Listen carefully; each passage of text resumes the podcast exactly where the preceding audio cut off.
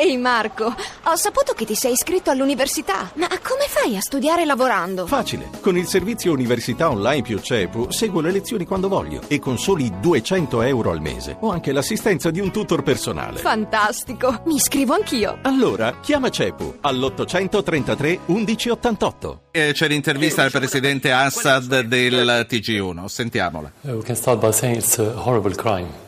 Si tratta di un crimine orribile, Questo con esseri innocenti parla. uccisi senza alcun motivo. Noi in Siria sappiamo cosa vuol dire perdere una persona cara in un crimine così orribile. Ne soffriamo da cinque anni.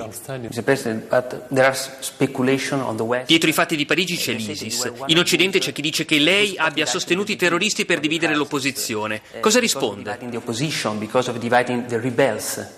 Uh, how do you react? Regarding ISIS, it started in Iraq. It was established L'ISIS è iniziato in Iraq, al-Baghdadi è stato rilasciato dagli americani stessi, quindi l'ISIS non è nato in Siria, non è cominciato in Siria, ma in Iraq ed è iniziato ancora prima in Afghanistan, secondo quello che dicono loro. E Tony Blair ha detto di recente che sì, a creare l'ISIS ha contribuito la guerra in Iraq.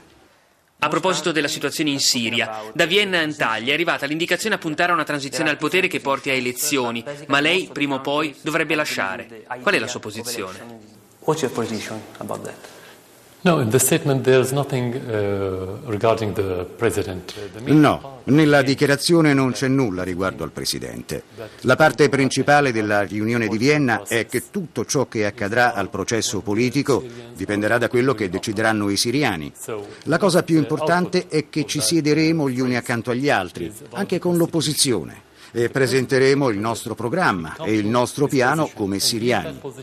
Se i siriani vorranno elezioni presidenziali non c'è nessuna linea rossa ad impedirlo, ma non sarà la mia decisione. Dovrà esserci il consenso tra i siriani. The consensus of the Syrian. Qual è stata l'importanza di andare a Mosca? It was a trip to discuss uh, the military situation because it happened. Con i russi ho discusso la situazione militare e ho parlato del processo politico pochi giorni prima di Vienna.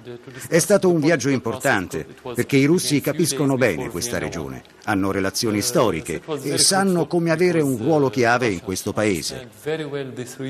Which is the real timetable Presidente, mi faccia capire bene qual è il suo programma realistico per uscire dalla crisi.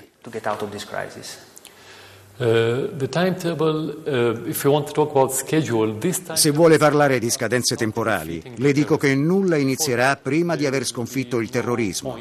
Non puoi cominciare nulla finché i terroristi occupano molta parte della Siria. Mr. President, before the end of this interview, let me ask you one more question. Presidente Assad, come vede il futuro? Per lei conta di più il futuro della Siria o rimanere al potere? No, no, it's, uh, it's uh, self-evident. The future of Syria. È del tutto evidente. Il futuro della Siria è tutto per noi. Certo, dentro la Siria c'è chi è dalla parte del Presidente e chi è contro il Presidente. Per questo, finché il mio futuro sarà una cosa buona per la Siria, se i siriani mi vorranno come Presidente sarà un buon futuro. Se i siriani non dovessero volermi e io volessi rimanere agganciato al potere, questo sarebbe sbagliato. Questa l'intervista di Marco Clementi del TG1 al presidente siriano Bashar al-Assad.